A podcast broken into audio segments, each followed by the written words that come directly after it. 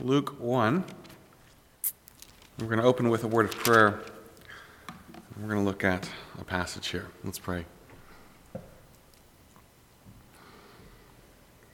Heavenly Father, we thank you this evening for heat.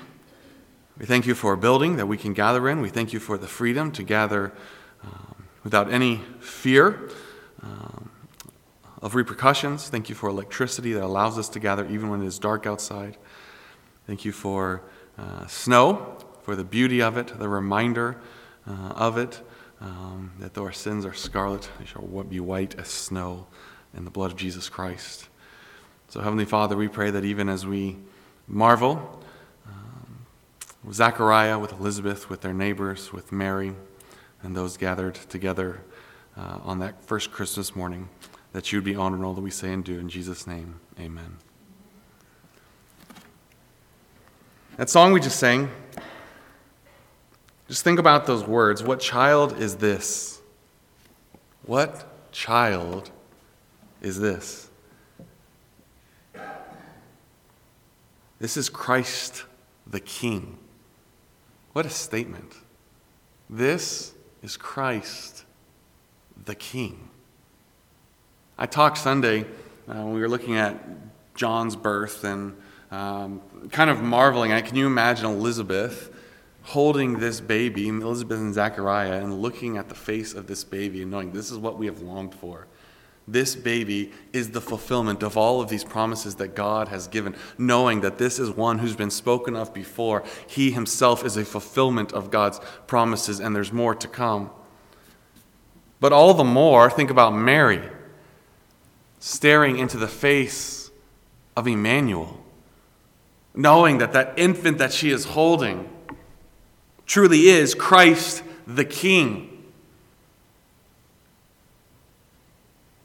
What a marvelous thought. And, and one of the things you see all throughout Luke 1 and 2, and this is something I, I didn't reference this as we were going through it, but I, I wanted to reference it this evening as we prepare our hearts for Christmas. Um, but as you look at Luke 1, uh, verse 64 and following, as this crowd is, is gathered and Zechariah speaks. He says, His name is John. And the crowd, they, they all wonder. Immediately, his mouth was opened, his tongue loosed. He spoke, blessing God. And fear, fear came on all their neighbors.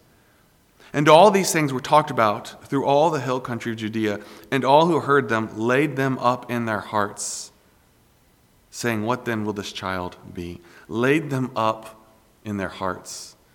It's the idea of to kind of hold on to something, to ponder it, to think through it. What does this really mean? And just to think it over and over and over and over, to meditate on this thing. There's a realization here that, that God is doing something great, He's doing something special. Ponder this, think through it. That's not the only time we see this idea, but even in Luke 2. Uh, I'm going to start in verse 15. Or actually, 14. You have this host of angels, glory to God in the highest, on earth peace among those with whom he is pleased. The angels went away from them into heaven. The shepherds said to one another, Let us go over to Bethlehem and see this thing that has happened, which the Lord has made known to us. And they went with haste and found Mary and Joseph and the babe lying in a manger. And when they saw it, they made known the saying that had been told them concerning this child. And all who heard it wondered at what the shepherds told them. But Mary treasured up all these things, pondering them in her heart. There you have the same idea again, just that, that deep thinking, that meditating, that pondering. And that this is not the first time that Mary has really thought through this, right? We've seen that even in Luke 1 when she goes and visits Elizabeth and she's there for several months and, and she has her uh, Magnificat. She praises the Lord for what he is doing. She knows what God is doing. This is not a realization to her on the night that Christ is born. She knows who this baby is. She knows what God is doing. She knows the fulfillment of prophecy.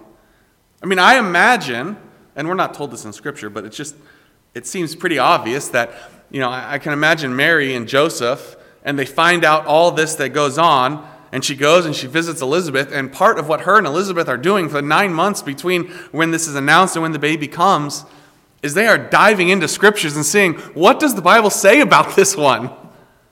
Where will he be born? What will this look like?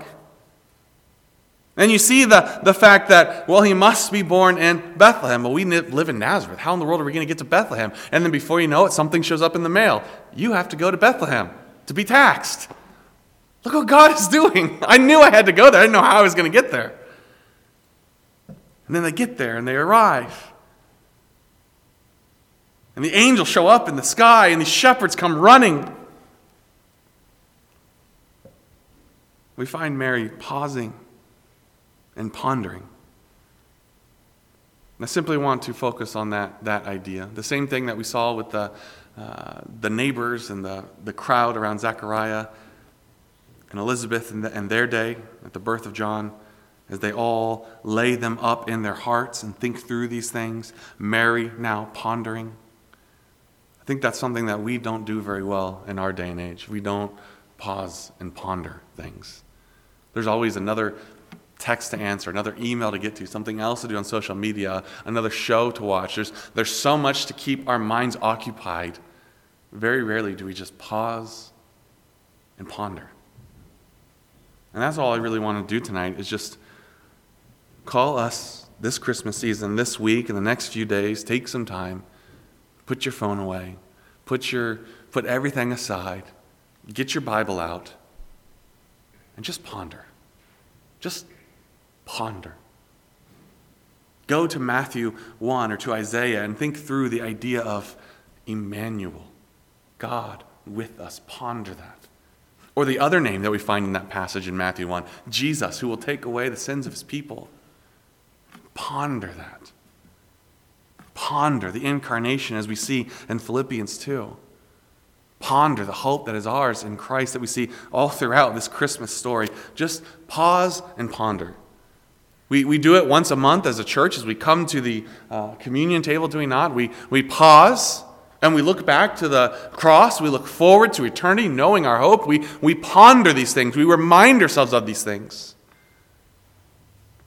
But hopefully, you take time outside of that 30 minutes and ponder those things throughout the rest of your week and their month.